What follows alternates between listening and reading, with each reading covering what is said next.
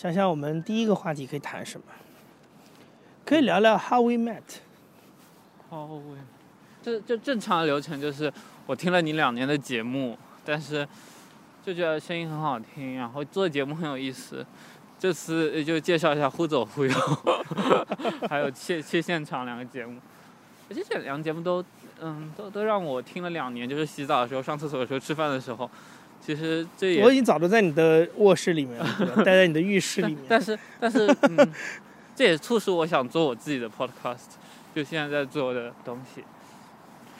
呃，后来就是加了你的听众群，然后就加你微信嘛，因为我自己想做 podcast，就是想问一些你的问题嘛。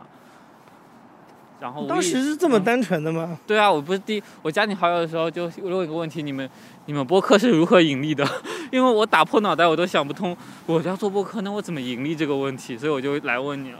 OK，嗯，嗯，我都忘记了，因为我当时就觉得，我就记得你问了我们有两句，然后就问我，啊，OK，你是不是 gay 其实我当时已经知道答案了，因为我已经问过我们的共同好友了。对，我我觉得我上一段感情结束的时候，很大原因是我没有办法很好沟通。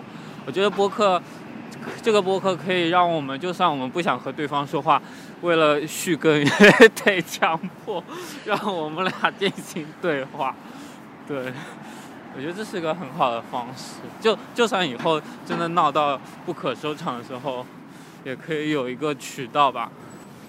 我觉得，对我觉得你的想法跟我想法是一样的，就是我还会多一个想法是，我觉得很多时候其实一般的人他，我也很好奇这件事情，就是一一个 couple 他们两个人在生活的时候，每天到底都在干嘛？他们在聊什么？然后他们在做什么？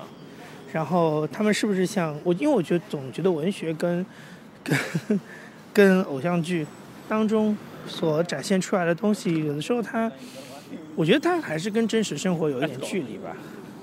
我也会很好奇，一个普通的一对 couple 每天在一起生活的时候，他们到底在干嘛？所以也许这是一个好的方法。我们尝试在做饭时录音，所以这位朋友 Johnny 同学，你现在在做什么？我要做馄饨。吃饭时录音，有一次和一个老外吃饭，